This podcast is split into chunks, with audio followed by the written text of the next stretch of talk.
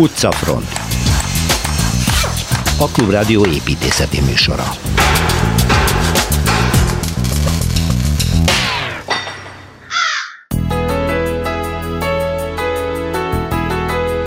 Irány a Tower az első ezred végen épült királyi lak Londonban Szilveszter Ádámmal. Budapest igazságügyi minisztérium épülete Kelecsényi Kristóf építészet történész tart nekünk történelmi mustrát. Torma Tamás tovább írja a budapesti Bauhaus túra útvonalát, ezúttal a Tigris utcai villához látogatunk el. Az eltűnt idők nyomában Zubrecki Dáviddal, a budai kapucinus templomról rántja most le a leplet, és megtudjuk, hogy eredetileg török dzsámi volt. Egy különleges iskola, egy különleges tervezési feladat, a Gyermekek Háza Alternatív Általános Iskola és Gimnázium új épületéről beszélgetek az egyik tervezővel, Láris Barnabással. És Rókus Kórház, ha nem tudták volna, nem csak Magyarország, hanem Európa egyik legrégebbi kórházépület. Több mint 200 éves múltja van, a többit mérnök szakértőnktől, Lacik Bálintól halljuk.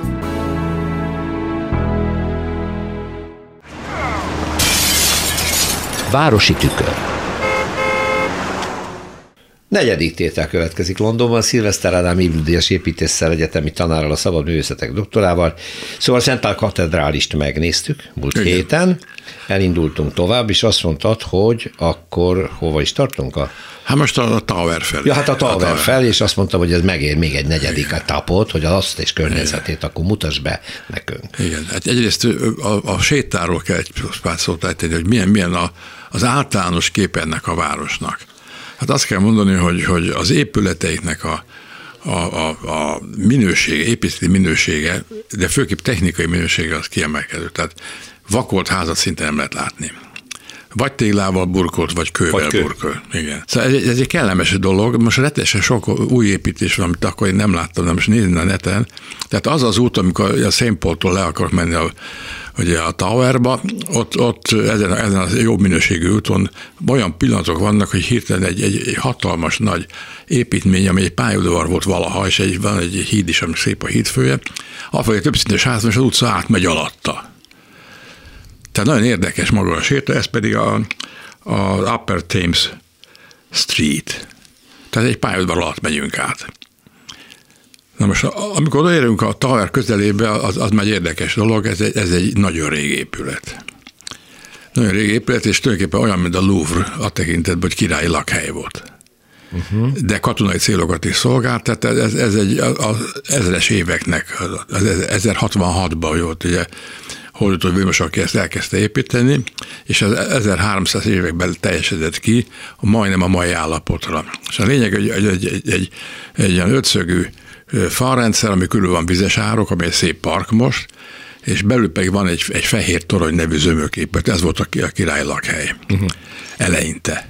Aztán mindenféle dolog volt, egészen hamarosan, második Edbár idejétől fogva már börtön is. Aztán pénzverde is, sok mindent kell elszenvedjen. Körbe egyházi az északi oldalon a, a, a, a várfal közében egyházi épületek vannak, és ez, ez a fehér torony, ez egész 1952-ig volt börtön. Igen? Igen. Sőt, a második, világ, második világháborúban a nácikkal kollaborásokat itt végezték itt. Tehát egyébként rengeteg kivégzés volt, gondoljunk mondjuk Bolén Anna szomorú Igen. Igen. Ez, ez egy érdekes pont, érdemes bemenni, nagyon szép múzeumok vannak, és nagyon pontosan elmondják, hogy mi, hogy mi a látnivaló és, és innen már lehet látni a következő állomást, mert a, a tőszomszédságban van, ez, ez a Temze partjánál egyébként, mint a Louvre a Szajna partján, egy, egy gyönyörű híd, a, a, a Tower Bridge. A Tower Bridge, a Tower hát Bridge maga. az a brand, egyik brandje a város. Igen, tehát ez egyik van. leglátogatottabb ugye, műtárgy vagy épület ugye, Londonba, és az érdekes, mert nem nagyon régi. Nem. Volt egy átkelő, nem, ez 1890-es években adták át, az az érdekesség, hogy van két hatalmas nagy pilon. Igen. Hatalmas nagy tornyok, négy fiatoronyjal, mint a négy evangélista volna ott, bár ez erősen anglikánok. Hát igen. ja. hát ez, ez nem azt jelenti, ez Rómától külön vált keresztények. Na most ez, az, ez a két pilon között, miután hajóforgalma van a Temzinek, és ez az oldal már erősen a, a, a Dockland és, és, a, és a raktárak és a kikötők vidéke, ezt föl tudják emelni a két pilon között hidraulikával, hogy a torony közben stabil maradjon, a két torony között van egy híd, a egy felső, híd. felső síkján, és, és ott akkor is át lehet menni, mikor hajók miatt föl van húzva, Igen. emelve ez a billenő szerkezet. Mindig egy óriási látványosság, Igen. amikor felemelik. És utána egyébként ugye azok, amik nem ebbe a köztes térbe, ami 82 méter fesztáv egyébként, esnek, azok, azok, azok pedig egy függesztett híd, a Mölymda Lánchíd. Igen. Tehát magasról van függesztve, és a másik oldal a parton álló kis pillére van átvetve, és az van hátra kötve mindkét oldalon. Igen. Nagyon érdekes, mert mindig más színűre festik. Most világos kék. Igen? Van képeke. Amikor ott voltam, kétféle kék, egy sörírkék volt. Tehát maga a, a, a láncszereket, ami nem olyan, mint nálunk a láncidon, tehát nem, nem egy vékony és, és suklópontokon keresztül átvetett több párhuzamos szeletből áll, hanem vékonyabb, pókhálószerű. Igen. Tehát két, két ívbe hajított eleme, most azon kerül szaladnak támasztó elemek. És az ember akkor átér, és kb. figyeli, hogy a várost, ami, ami tele van most magas házzal, és néz ki a Temze torkolata felé, ami nagyon messze van, ugye, a Lamas csatornához ér, de ez a vidék, ez, ez maga adja az a, az a, az a felvevő hely és kirakodó hely, ahol Igen. az árok cserélődnek, érkeznek minden. És itt nagyon fel... széles is a temze, ott Igen, tovább megy. Azt lehet látni, hogy van egy érdekes raktártípus, amit a hajóról többszintes, tömör, ajtók vannak rajta és erkélyek, de ezek viszont átlosan el vannak egymással tolva, hogy a daru be tudjon emelni mélyre is és magasra is, tehát ne, ne fedjék egymást az erkélyek. Uh-huh. Nagyon szép ez az homlokzat. És itt van egy érdekes kezdés, ebbe fogom befejezni a mai sétát, hogy van egy épület, a Fred Olsen Line épület, felvevő épület. Ez egy nagyon híres tenger túli utakat is szervező nagy, nagy hajótársaság, és ennek van egy, egy utas felvevő, felvevő épülete, mert innen indulnak a hajók, mert innen már nagy hajók is hajózhatók és ki tudnak menni a torkolaton keresztül, de van egy külön járata is, ahol ilyen, ilyen temze utat lehet tenni. És ez az érdekes, mert amikor mi mesteréskások voltunk, lapozgattuk a, a folyamatokat és az angolokat nagyon nagy szeretettel, az Architectural Design például, és a review-t, és ezzel felfeszünk egy, egy érdekes épület, a Fred Olsen Line-nak a, a, az a előbb említett felvételépülete, és meg is jegyeztük a szerzőket, Randy és Norman Foster. Hm. És akkor ettől kezdve figyeltük, de most egy nagyon szép ház. Ugye elég közel kell álljon egy, egy biztos nagy hajó, aminek a, a föl kell jutni a fedélzeti síkjára, ezért van egy ilyen csuklós emelhető híd, ami párhuzamos a partra, parttal, és, és a bejutás is a, a felvétel épületnek a csarnokával ügyesen összekötve. Az a ház az érdekes, mert, mert rengeteg olyan skicet és, és, és rajzot láthattunk a, a fotókon kívül, ami mutat ennek a fiatal párnak a gondolkodását, hogy milyen ebben a robusztus, erős világban mennyien könnyed és finom szerkettekkel építettek. Egyrészt hát van egy szép rálátás a, a, a behajózás, szinte a hajó mögött a londoni átkép. Ja, miért? Hát ez az épület akkor mikor készült el? 72-ben. Aha. Tehát ez már egy, 71-ben, 71 ez már egy modern építész És akkor mi néztük ezeket, ez a Randy Foster egy nagyon szép, hosszú lábú szőke hölgy volt, és a Foster meg egy, egy, egy, egy, akkor még nem volt világhír, de a, a papa a lapos gazdag volt. most a Foster, hát érdemes eh, eh, tudni, hogy ki, eh, nagyon hamar megszületett Hongkongban ez a fantasztikus irodaháza, aztán épített mindenütt a világon, Igen. Frankfurttól kezdve bárhol. Ami, amit én nagyon érdekesnek találtam, 2002-ben mutatta be egy építészkongresszuson Berlinben a, a, a Paragon című épületét, nem csak ő, hanem a tulajdonos, Ron Dennis, mert ő a McLaren Mercedesnek a tulajdonosa. Ah.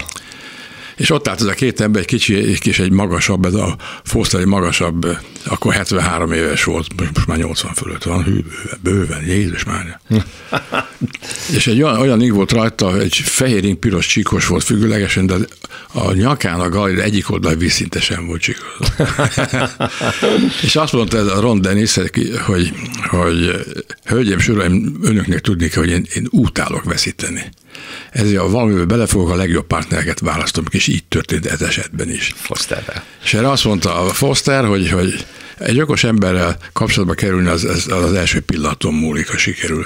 Sokat gondolkoztam, és azt csináltam, hogy két fényképet mutattam, az egyik volt a a NASA űrközpont, és a másik pedig az Disneyland. És mondtam, ez utóbbiből 10 százalék, az űrközpontból 90 százalék. és így lett a McLaren központ ennek Ahol a egyébként a versenyautót gyártják meg a, a, az egyedi gyártású Mercedeseket. Ez volt London négy tételben, Szilveszter Ádámmal, köszönöm szépen, szia! Köszönöm. Budapesti séta. Egy igazi palotába látogatunk el, Kelecsényi Kristóf építészet történésszel, mégpedig Pest belvárosában Szervusz Kristóf. Szervusz. Mégpedig kitüntetett épület, ugye ez az igazságügyi minisztérium Markó utcai épülete. Hát ez egy nagyon impozáns, hatalmas nagy tömb. Mikor Igen. készült ki? Kérlek szépen nagyon izgalmas az építés történet, mert egy olyan épületről van szó, amit hát a, még az első világháború előtt kezdenek el építeni, de nem sikerül befejezni. Már áll az egész épület, tulajdonképpen csak a belső építészetét kellene kialakítani, de egyszerűen a háború alatt a, a munkaerő ugye annyira el volt vonva a háború irányába, mert hát nem csak a munkaerő, hanem a mindenféle anyagok is, hogy, hogy 1918-ban sikerült csak befejezni. És ez az az épület, aminek az átadására még az akkori magyar uralkodó ott ugye a negyedik Károlyt 1918-ban meg, me, meg akarták hívni, de mire átadták az épületet, addigra elmosta a királyságot a igen. történelem. Szóval nagyon, nagyon izgalmas. Jött az ó, őszi rózsás, igen. Bizony, bizony. Na most maga a ház, én egyébként azt szoktam mondani erről az épületről, hogy ez talán az a középületünk, ami a, tehát hogy a méretéhez viszonyítva arányában tekintve a legkevesebben ismerik.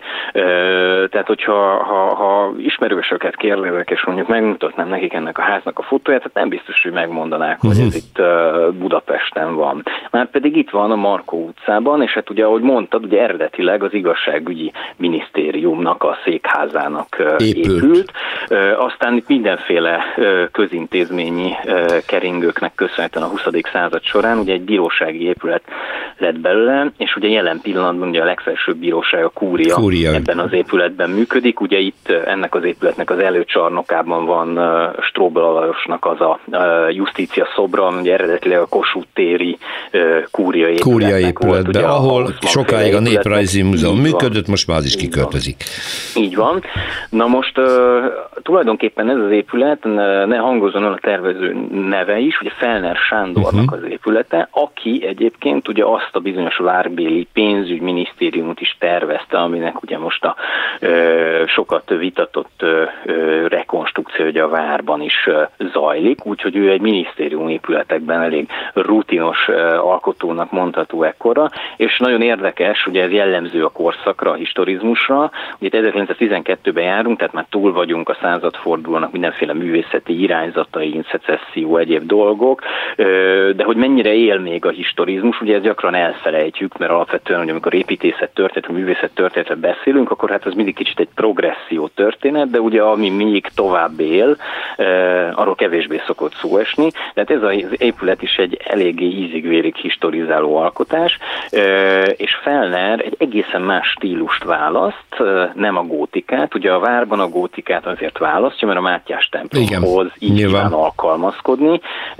Itt viszont egy egészen más stílust választ, választ, amit legjobban egyébként úgy lehetne leírni, hogy egy ilyen antikizáló római jellegű stílus, egyfajta klasszicizálás, de nem klasszicizmus, és, és azért, azért is izgalmas, mert hát miért választja ezt? Hát a római jog, ugye a jogrendszerünk, Igen. európai jogrendszer egyik alappillére, és tulajdonképpen egészen egyszerűen e, ebből, a, ebből, ebből vezeti le ezt a, ezt a stílusválasztást, és ennek köszönhetően olyan monumentális ez az épület, hogy, hogy már, már meglepő abban az egyébként, tehát nem annyira szűk, de mégiscsak Keskeny utcában, a Markó utcában, illetve gyakorlatilag az egész tömböt ugye Hunyadi Ignác utca, Stollár utca, Szemere utca által határolt tömböt kitölti ez az épület. Birodalmi épület, mondanám én. Bizony, bizony, tulajdonképpen a, a Magyar Királyság egyik utolsó építészeti e, megnyilvánulása, és e, amit még érdemes megjegyezni róla, kevés alkalom van, amikor be lehet jutni, e, érdemes egyébként, e, belülről is azért ennek az épületnek vannak izgalmasabb terei, ahogy említettük, ugye a Justícia szobor ugye abban az előcsarnokban van, ahonnan tulajdonképpen egy nagyon szép háromkarú lebegő lépcsős lépcsőház megy föl a felső szintjeire az épületnek.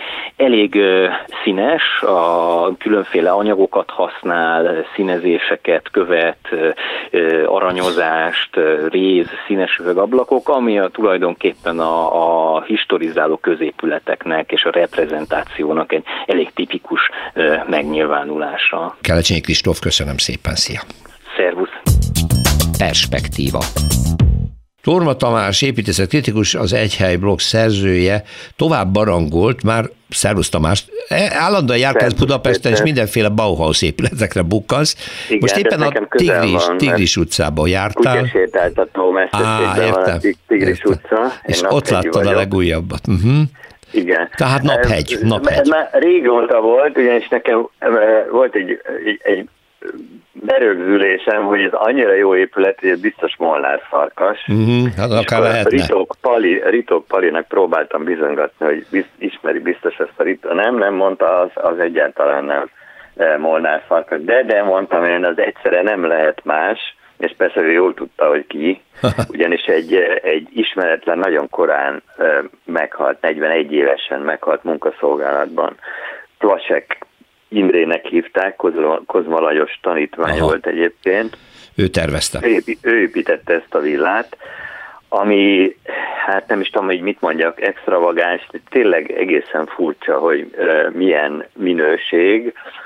Csépai villának hívják, mert a Csépai családnak készült, ő egy okleveles mérnök volt, tehát ez a 30-as évek végén vagyunk, az építés 39-ben kezdődött, és 41 elején lett kész, és a Csépai Jenő fűtésrendszereket telepített, meg elektromos, tehát egy, egy mondjuk úgy egy építési beruházó. Épületgépészeti. Volt mérnök. ebből is, igen, uh-huh. igen ebből is gazdagodott meg, és ő az ő számukra tervezte a fiatal építész ezt a, a villát. A környék egyébként érdekes, mert gondolkodtam ezen a Tigris néven, mert vannak, ugyebár ez szőlőhegy volt Igen. valaha, és a felső utcák, a, a Tigris utcába fölvezető utcák, azok régen nem is most lépcsőben végződnek, de korábban csak a rampák voltak, tehát tulajdonképpen zsák utcák.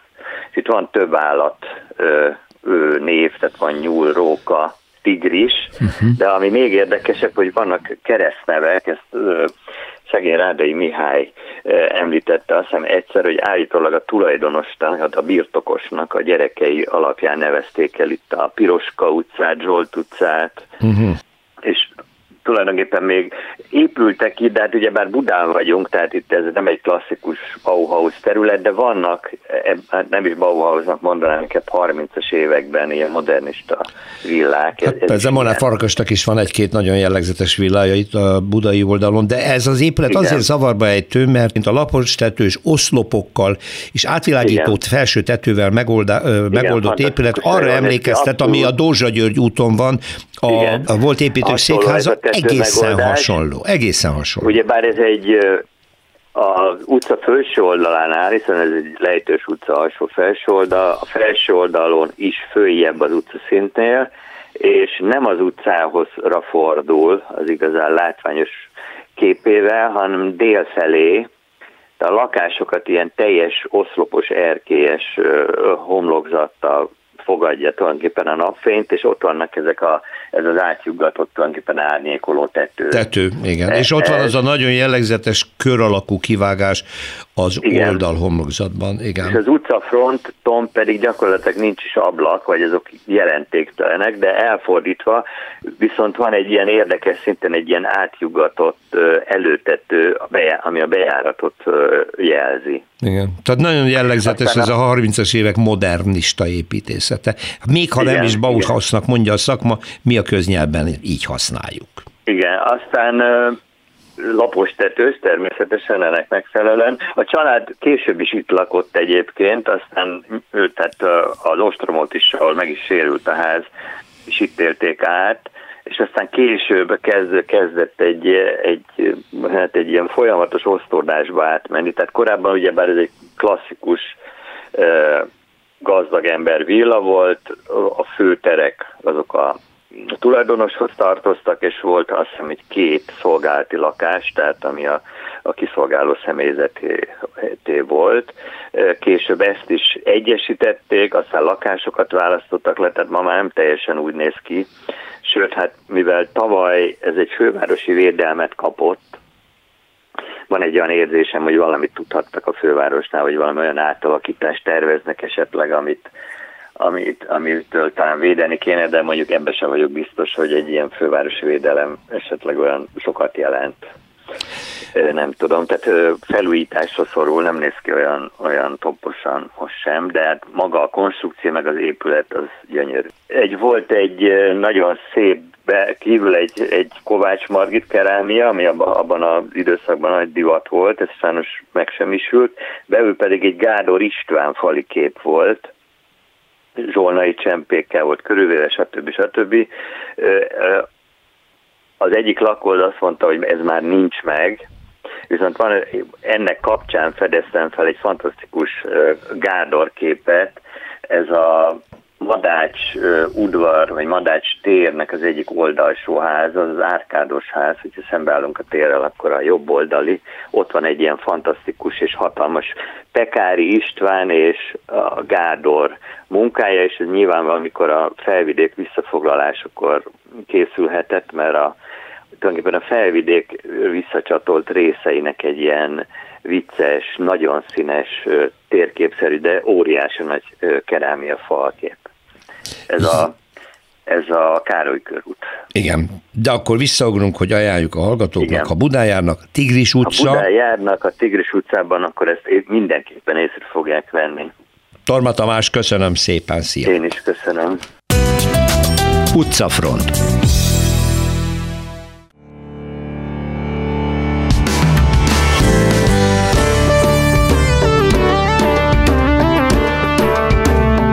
Árva Brigitta szerkesztővel tornyokba látogatunk. Én már előre mondom, hogy nem lesz nagy meglepetés, de azért érdekes lesz, amit mondok. A pízai feltetoronyról fog beszélni, és a tiéd? Az enyém Dél-Tirolban van, egy Resenzi nevű mesterséges tóban. Tóban? Igen. És lefele vagy fölfele terjeszkedik? Na jó van akkor.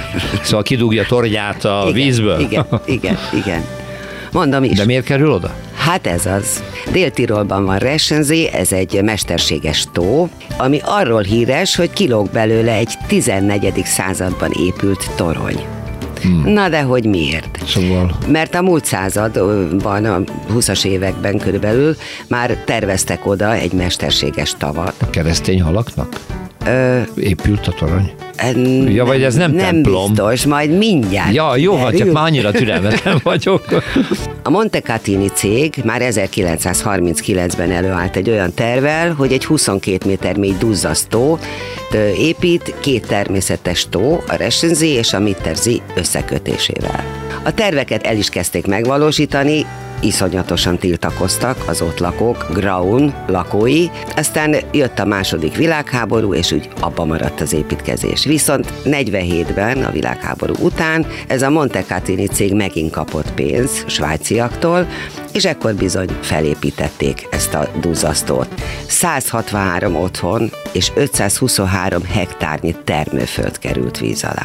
A településből egyedül a templom tornya maradt meg épségben történelmi emlékként. Így van az, hogy a tóból kilóg a templomtorony, és állítólag mikor télen befagy a víz, akkor gyalog is meg lehet közelíteni. Azért vagyok megdöbbenve, mert ugye az erdélyi bözödújfalu elárasztása, a romániai bözödújfalu elárasztása világbotrány volt annak annak idején, amikor Ceausescu egy duzzasztó miatt szintén elpusztított egy történelmi helyet, amit aztán most már lecsapolva, hát a romokat lehet csak látni. Igen. No, akkor én is egy toronyról beszélek, mondtam, hogy Pízába megyünk. Hát ugye közismert ez a dolog, hogy már építésekor nagyon komoly gondok voltak. Az altalaj nem volt megfelelő erre, hogy, hogy itt egy ilyen pici átmérőjű henger épüljön, mert ennek ugye az alján nem elég nagy kiterjedésű a támaszlap, amire építették, ha egyáltalán van, és száz évig állt ez az egész történet. Aztán amikor, Ez volt a szerencse? Ez volt a szerencse, hogy addig állt a történet, és hát tudjuk nagyon jól, hogy, hogy a turista forgalmat ki kellett tiltani sokáig, úgyhogy 2001-ben most már visszaengedték a turistákat, mert megállapították a szakemberek, hogy további 300 évre stabilizálták a tornyot, illetve hát a pizai ferdetornyot. 300 évig most már biztos nem dől, mert a talaj nagyon megkeményedett. Amikor én ott jártam, akkor egyébként egy magyar csapat dolgozott rajta, egy gallért létesítettek a toronynak a talaj részénél. Ezt a gallért megterhelték a dőléssel ellenkező oldalon. Oldal. Óriási súlyok, ilyen hatalmas nagy vas súlyok voltak oda helyezve, és abban reménykedtek, hogy ez vagy visszahúzza, de csak megállította. Úgyhogy, hát, de legalább megállította. Hát reméljük, még 300 évig nem kell hozzányúlni. Én is jártam fönn, a tetejében. Akkor, mikor én ott voltam, akkor le volt még zárva. Én nekem szerencsém. Én 97-ben voltam, menni. és még nem engedtek fel minket, úgyhogy csak kívülről nézegettük.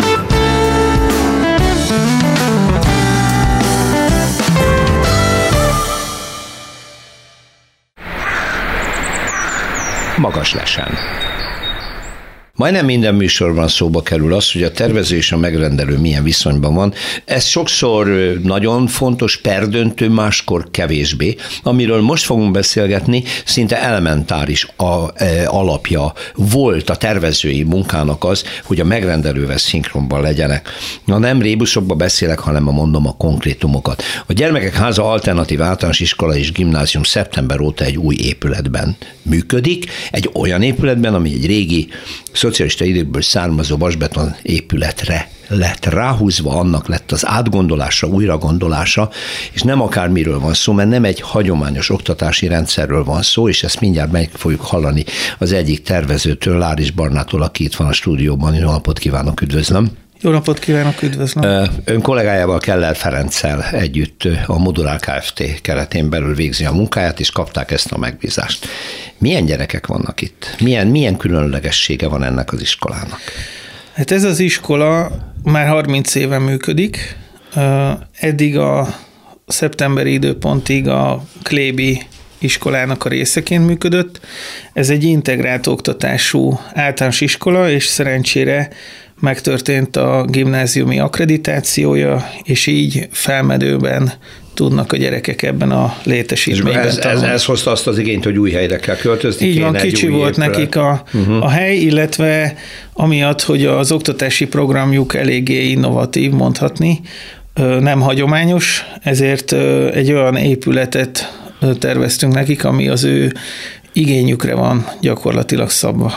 Gyorsan mondom a lokációt, hogy a hallgató, hogy ki ismeri belőle. Ez Budán van, a Nyéki hegyre néző telekről van szó, és ezen a telken korábban a SZOT, tehát a Szakszövetek Országos Tanácsának munkavédelmi kutató központja működött, ebből már is el lehet képzelni, hogy egy vasbeton szerű szerkezetről volt szó. Ezt kapta meg az iskola, és önök, hogy itt létesítsenek egy olyan intézményt, ami ezeknek az oktatási feltételeknek megfelel. Milyen gyerekeket integrál ez az oktatás? Ez többféle ö, hátrányos helyzetű gyereket, tehát mozgássérült gyerekeket és autizmussal Hoppá. élő gyerekeket is. Tehát ennek megfelelően olyan helységeket kell elhelyezni, ami az ő speciális gondozásukat is lehetővé teszi. Tehát, hogy itt valójában tényleg nem csak beszélnek az integrációról, hanem ezt napi szinten meg is élik. Akkor a tervezés az úgy indult, hogy gondolom bement a suliba megnézni, hogy hogy tanítanak. Ez így van. Vagy mi, hogy hogy élnek ott Így van, eltöltöttünk ott indításnak egy napot. Ez volt az, amikor mi el döntöttük, hogy ebben mindenképpen szeretnénk részt venni, és aztán a későbbiek során többször is, több napot töltöttünk bent, és tényleg, tehát, hogy mozgássérültek, autisták, és gyengéllátók, hallássérültek, tehát, hogy mindenféle, amit el tud képzelni, hát amilyen a társadalmunkban előfordul. Mi az arány egy-egy osztályban? Mit látod? Hogy... Három fő. Tehát, tehát minden osztályban van legalább van. három handicapes. Igen. Uh-huh. Igen. És ez, ez egyáltalán, tehát hogy még csak a, a, a napi szinten ez a megfogalmazás, ez nincs is, tehát nem is kerül, nem kerül elő. Tehát az arányuk az azért fontos, mert a gyerekek segítik a társaikat, és nyilván egy ilyen speciális igényű kisgyerek mellé ö, jobb, ha több ö, kisgyerek társul, de nagyon nagyon szép azt látni, ahogyan a gyerekek úgy segítenek egymásnak, ahogyan felnőttként is szükséges hát lenne. gondolom a gyerekeknél ki lehet alakítani, hogy számukra abszolút természetes, Ez így van. az egyiknek a cipőjét kell bekötni, a másikat ki kell vezetni a folyosóra. Most, annak ellenére, hogy, hogy teljes körülön akadálymentes a létesítmény, az igazgatónőnek nem volt ez igénye, Természetesen az indukciós hurok az egy nem pótolható, és sokkal a jobb ezt beépíteni a szerkezetekben, mint egy utólagos mobillal megoldani, de taktilis sávok tekintetében nem kérte, de meg lett oldva. Azért, mert ő, ő elmondta, hogy itt minden gyermeknek, ami, aki amire szorul, olyan barátai vannak, akik segítik. Tehát, hogy uh-huh. erre tulajdonképpen nem lenne igény, de Tehát természetesen le, hogy én is értsem, hogy ne, nem kérték, hogy építsen rámpát, mert a lépcsőn majd felsegítik azt a gyereket, akinek nehéz a mozgása. Liftet egyébként, de igen. Uh-huh. Igen, de tehát, hogy meg lett oldva az akadályment, a teljes körű akadálymentes használata a létesítménynek, de ez nem volt felhasználó igény, mert a gyerekek segítik a többieket. Tehát, és ez cél is, hogy segítsék. Uh-huh akkor, mikor megismerte, hogy hogy zajlik az oktatás, milyenek a gyerekek, egymásról milyen a viszonyuk, akkor egy meglévő épületet elkezdtek áttervezni, ennek ez a lényege, ugye? Igen, hát Ez ott a Völgy utcánál van, közvetlenül előtte megy a villamos, egyébként a természeti környezet szép, na de hát egy borzasztó ronda épületről volt szó, bocsánat, amihez hozzá kellett nyúlniuk. Hát igen, bár ez sosem merült fel bennünk, hogy ez most ronda vagy nem ronda. Tehát tulajdonképpen az van, hogy, hogy itt egy univázas és egy monolit vasbeton épületnek a történetét folytattuk, kapcsolódtunk hozzá, és újra fogalmaztuk tulajdonképpen.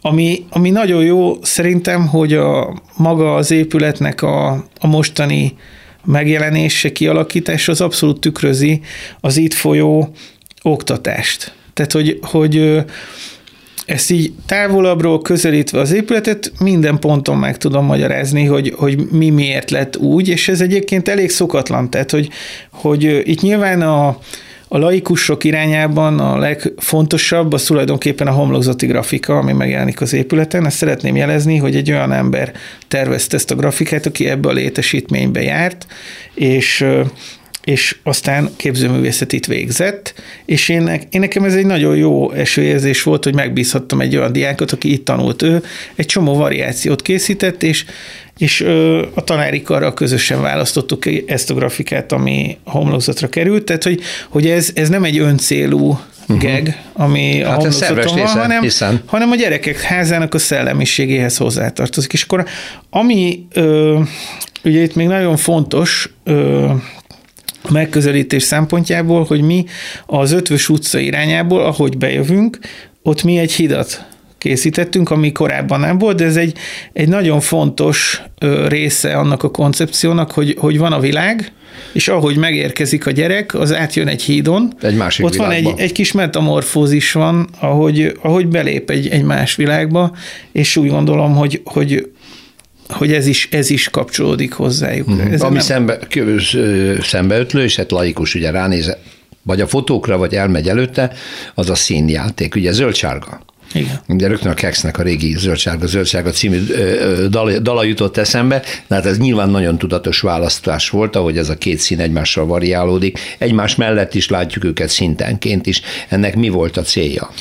Hát nagyon sokan megkérdezték ezt, hogy a sárga az amiatt maradt-e itt, mert a korábbi létesítménynek egy ilyen sárga üveg homlokzati kialakítása volt, és az a helyzet, hogy, hogy nem. Nem amiatt. Tehát úgy van, hogy a, a gyerekek házának a, a színvilágába, és illetve a helyszínhez kapcsolva több verzió közül választottuk ezt, tehát hogy ez egy ilyen kísérletezés volt, hogy mit, mit ítélünk közösen a legjobbnak, és ez a kombináció volt az, ami meglátásunk szerint a legharmonikusabb a helyszínen.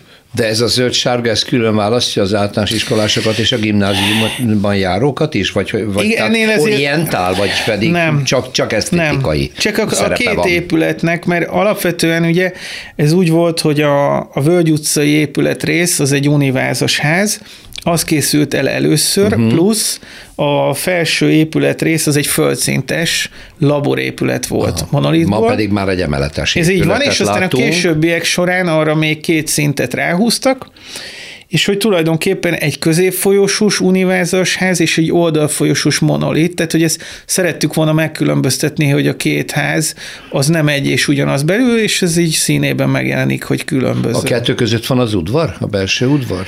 A kettő között egy aula, van. egy aula készült, uh-huh.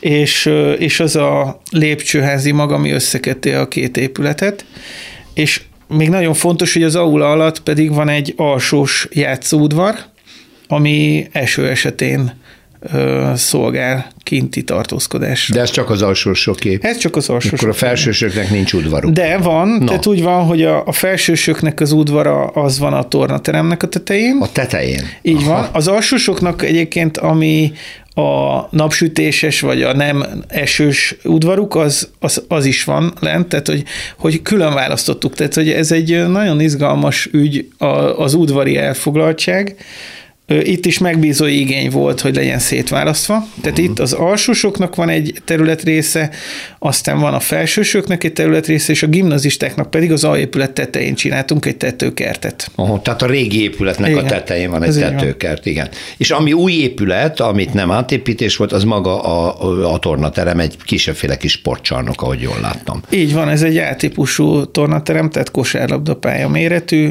és még a híd. Tehát, hogy a híd és a torna. Az, az, is, az is új a híd. Igen, az a híd is új. Igen. Szeptember óta bent vannak a diákok. Van visszajelzés? Van. No, milyen? Hát nagyon szeretik. Tehát, hogy a magukénak tudják érezni. Tehát, hogy ez a, ez a legegyszerűbb kifejezése annak, hogy, hogy milyen visszajelzés van. Mi ide sokszor járunk vissza, uh-huh. tehát újságírókkal is, vagy, vagy ö, egyéb ö, ismerősökkel, akik kíváncsiak arra, hogy, hogy milyen is ez a létesítmény. És amit, ö, amit még nagyon fontos kihangsúlyozni, hogy elképesztő ö, energiaforrás lett fordítva akusztikára.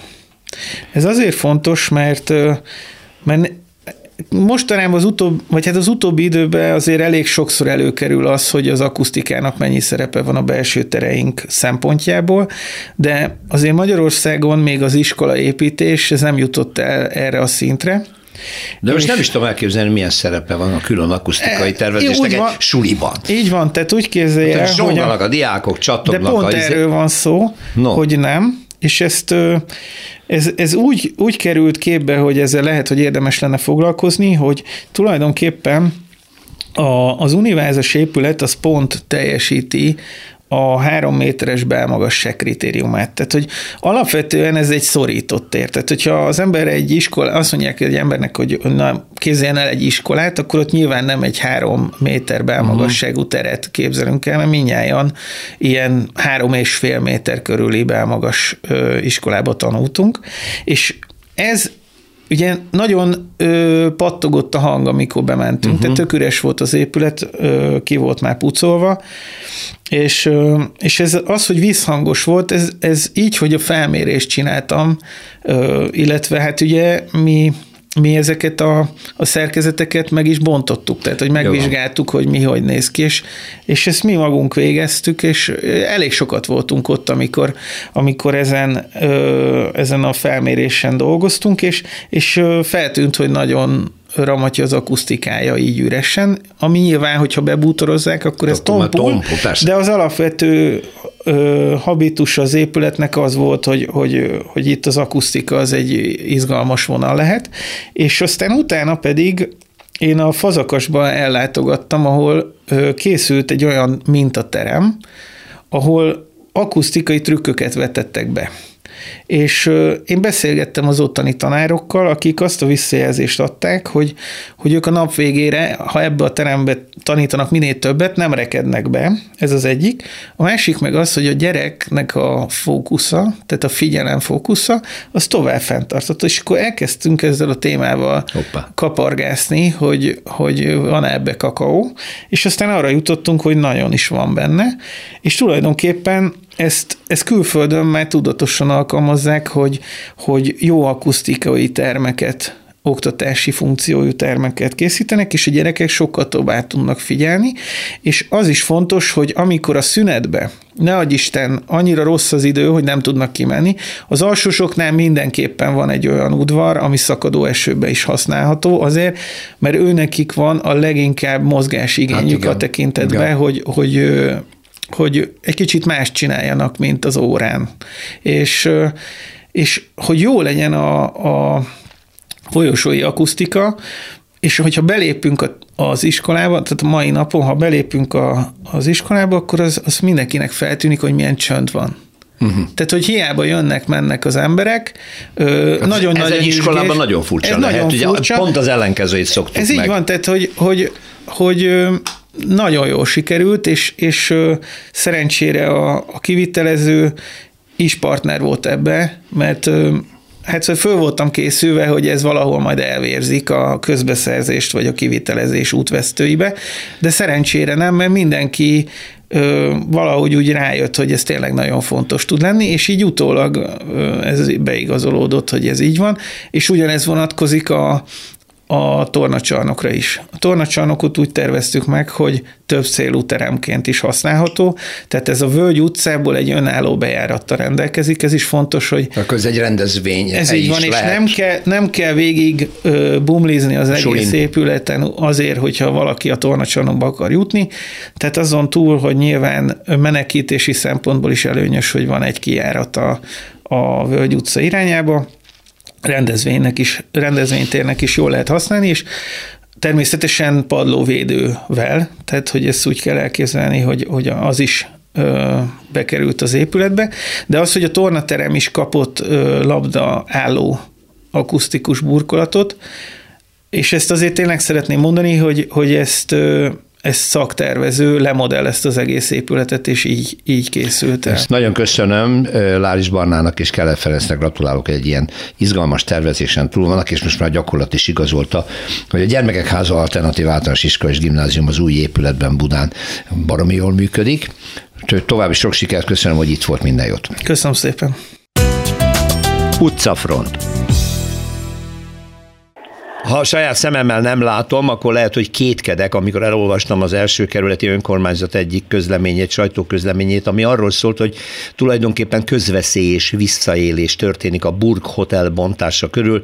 Most már akkor mondjuk ki, igazából ez a volt diplomata épület, a diplomata ház, ami Jánosi György és Lackovics László a 70-es évek végén tervezett épülete. A háborús foghíjak beépítésének akkor abban az időben külön építészeti programja volt volt.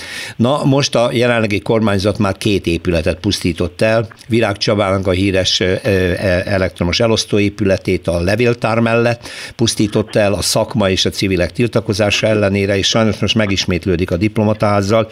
Hiába az építészek tiltakozása nem vette figyelembe a kormányzat, és tovább dúl a várban. A legújabb áldozata ez a, az épület. Egyébként pénteken este volt egy különös megemlékező akció, egy posztumusz műemlék adományozás, műemléki díj adományozás, mert már más nem tudtak csinálni, a 22-esek, ez 22 építész jelent, akik kezdeményezték, és a Széchenyi István Művészeti Akadémia elhelyezett egy táblát, műemlék felirattal, annak a felirata pedig nagyjából illetve viszonylag pontosan a következő, épült 1979 és 1981 között Jánosi György és Laszkovics László tervei szerint a Várnegyed világháborús foghjainak modern pótlására tervezett épületek kiemelkedő darabja, és ez posztumusz műemlék, de már gyakorlatilag alig áll az, az épület. No, ez az egyik tétel. A másik tétel, hogy a bontás szakszerűtlenül történik, elzárják a gyalogos forgalom elől a járdát az Országház utcán,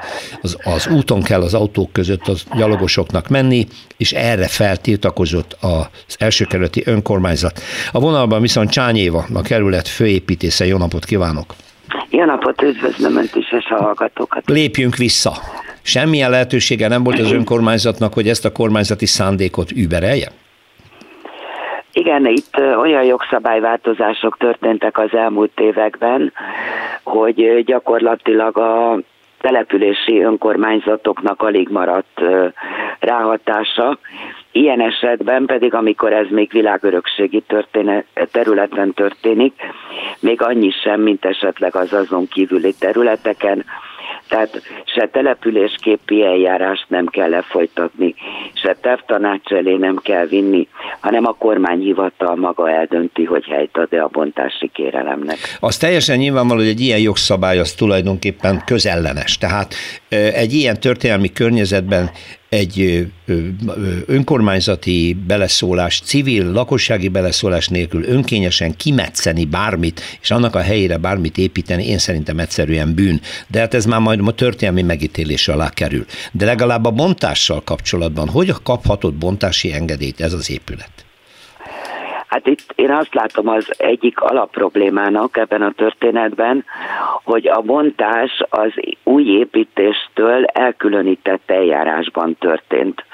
Erre lehetőséget adnak a jogszabályok, de ezt szerintem sürgősen korrigálni kéne, mert semmilyen régi épület nem érdemli meg, hogy úgy döntsenek a sorsáról, hogy nem tudjuk, hogy ami helyére épül, az azt a minőséget tudja produkálni, mint az elmondott épület. Hú, ez nekem teljesen újdonság. Tehát ez két külön eljárás. Egyszer két külön bejelentik, eljárás. hogy bontják, és erre valahogy megkapja a kormányhivataltól az engedélyt, és hogy mi épül, ez egy későbbi másik pontosan, történet. Pontosan. Szerintem ez az igazi probléma ebben, és mivel itt szerintem is egy kiváló alkotásról volt szó, gyanítom, hogy ezt a fajta összemérést akarták elkerülni. Mi a látványterveket láttuk, ami ennek helyére épül egyféle visszaépítési szándék, úgy tűnik nekem, és nem akarom a tervezőt megbántani, nyilván ha ő kapott erre megbízást, a tervezőnek ez a dolga, hogy megpróbálja megoldani, de hát egy ilyen, egy ilyen gnóm egy saroképület, ami hasonlít a háború előttire, ami ebben a környezetben már akkor is ö, ö, csúnya volt és korszerűtlen és ízléstelen, ezzel ellen se tudnak semmit csinálni városképileg? Nem, itt a következő szakaszokból is gyakorlatilag áthelyeződött a döntés az állami főépítészhez és a kormányhivatalhoz. Tehát véleményt mondhatunk, de nem kötelesek figyelembe venni ez a jogi helyzet most éppen. Egy idő után ebből az következik, hogy nem érdemes véleményt mondani. Azért mi ezt nem adjuk fel, mert azt gondolom, hogy ha más nem a történeti hűség megkívánja, hogy mi mindenkor vélemény nyilvánítsunk az ilyen ügyekben.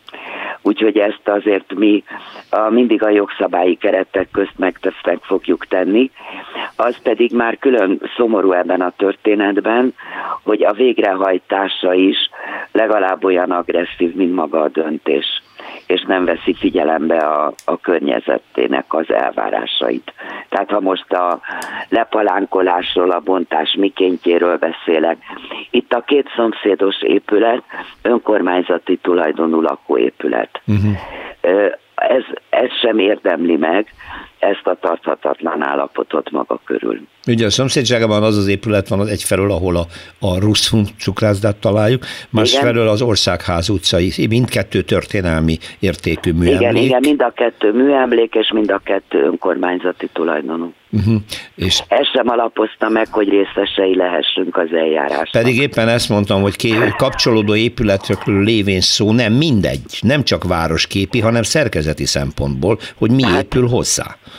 Igen, én nagyon furcsának tartom ezt a joggyakorlatot, hogy a szomszédos ingatlant nem tekintik az eljárás részesének. Igen. A, most már az önök lehetősége maximum annyi, hogy a egyébként szabálytalanul végzett bontást megrend szabályozzák?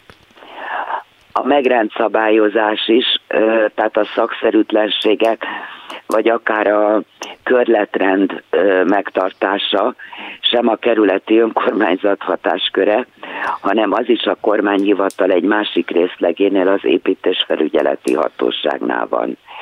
Mi már két alkalommal is kértük az építésfelügyeletet, hogy, hogy intézkedjen, mert szabálytalanul folynak a dolgok. A szabálytalansághoz elég az, hogy mindenféle közterületi használat engedély nélkül kerítették le a teljes járdaszakaszt. Ez úgy fogalmazom, hogy teljes anarchia van. Azt csinál a kormány, amit akar. Én nem szeretném így általában kormányzati dolgokhoz ezt kapcsolni, de az kétségtelen, hogy hogy nem látom az igyekvést abban a kormányhivatal részéről, akik egyébként fizikailag nincsenek messze a Logodi utcában, tehát mondjuk 5 perc nyalog, és nem tudok róla, hogy a helyszínen bármit intézkedtek volna a tartathatlan állapotok megszüntetésére. Már csak egy kérdésem van, mert most felrém lett előttem, hogyha bármilyen kormányzati szándék ö, alapján kinéznek egy újabb épületet a várban, egy mondjuk egy műemléki házat, ami hát tetszik valakinek, vagy valamilyen funkcióra, akkor megkerülve teljesen minden hatóságot, önöket is, azt csinálnak vele, amit akarnak? Hát az eljáró hatóság a kormányhivatal. Ugye azért itt még előtte vannak tulajdonjogi kérdések, tehát azért még egyelőre idegen ingatlan csak nem lehet bontani vagy átépíteni, tehát, hogy is mondjam, ha birtokon belül kerülnek, akkor gyakorlatilag ezek a civil fórumok, illetve a helyi önkormányzat véleménye kizárható a folyamatból. Ugye a szomszédságban őrült erővel zajlik a volt pénzügyminisztérium Igen. épületének rekonstrukciója, átépítése, nem tudom ön hogyan nevezi szakmailag, hogy ott mi történik, de annak a homlokzata az aztán tényleg nem mindegy, hogy milyen, hiszen ott a Mátyás templom, a Szent Háromság tér egy történelmi környezetről van szó. Ebbe sincs beleszólásuk? Nincsen még még kevesebb lapot osztottak, mert ez ráadásul kiemelt beruházás, ami azt jelenti, hogy ott már a közterület használatban sem szólhatunk be. Szóval akkor a területet kerít le, amekkorát jónak akkor. gondol, és nem kell érte köztet használati díjat sem fizetnie. Most már mi sem tudunk más csinálni, mint azt nézzük, hogy mit művelnek. Elbontják a diplomataházat Jánosék egykori sikeres épületét, és valamit a helyére fognak építeni, aztán majd erről vagy véleményt mondanak a civilek, vagy mindenki beletörődik. Egyelőre ennyi. Köszönöm szépen Csányi Évának az első kerület főépítészének, hogy rendelkezésünkre állt minden jót. Köszönöm én is a lehetőséget. Viszont hallásra. Minden jót.